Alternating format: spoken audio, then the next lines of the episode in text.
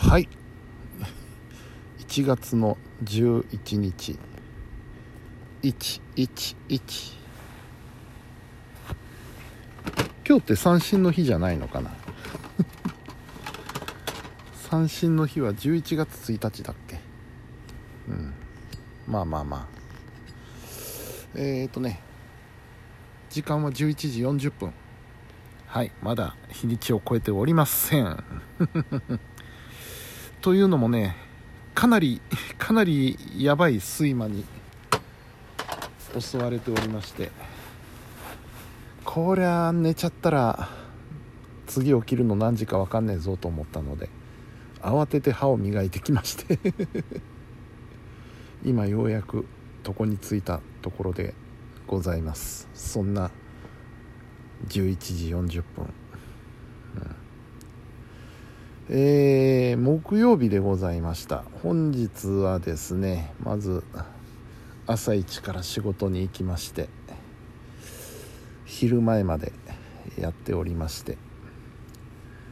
で、えー、帰り際にちょっと郵便局へ寄ってで家に帰りましてさあお昼食べるかと、うん。えー、豆腐があったので麻婆豆腐を作りましていただきまして。久しぶりに食べると美味しいですな。作ったって言ってもあのね麻婆豆腐の素よくスーパーに並んでるあの箱のやつですよ。麻婆豆腐の素を鍋で煮てそこに豆腐を放り込んだだけなんですけど。こんなんでね美味しく食べれるんならいいなと改めて思うわけでございますが。でお昼食べて、えー、ちょっと昼寝をしまして1時間半ぐらいかな。で風呂に入ってでそっからいろいろと仕事をしましてあそう。ほんで、えー、ようやくこの間ヤフオクで落札したプリメインアンプをつなぎました。いい感じで鳴っております。ただこうなってくるとスピーカーが欲しくなりますよね。あのスピーカー今つないでるんですけど今つないでるのはねあのアンプ内蔵型なんですよね。よくパソコンなんかで使うような。アンプ内蔵型のスピーカーがつながってて。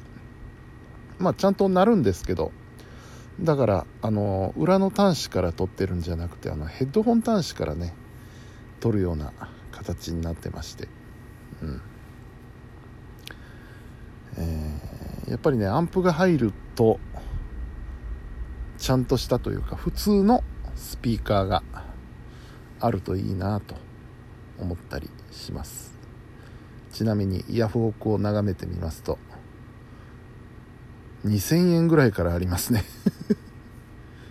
安いなぁと思って。もちろんねあのー、競りがあってどんどん値が上がっていく可能性はあるんですけど誰も気づかれないうちにスパッと落札したら2000円ぐらい送料含めても3000円ぐらいかな。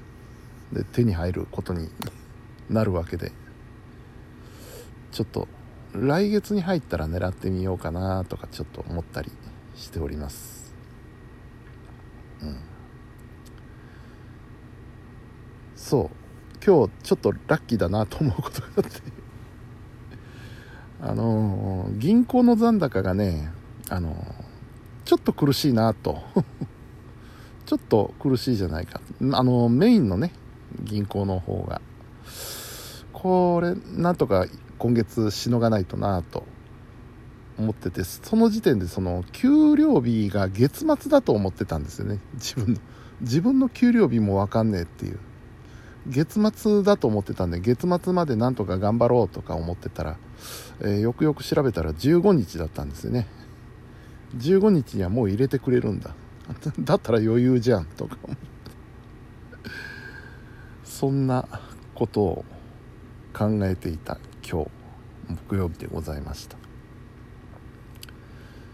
で、えー、晩ご飯を食べましてから、えー、今日は奈良南 TV、えー、YouTube ライブ配信番組のね奈良南 TV の日ですので、えー、晩ご飯食べてすぐぐらいに家を出まして、えー、現場の方に行きました、うんえー、まあいつものと言いますかね。もう脱線しまくりの脱線しまくりのもうフリートーク、ね、難しいこと考えなくていいので楽しいですこの番組はね。うん。あのなんでこの話からこの話へ飛んだんだろうって後で辿ってみてもわからないというね。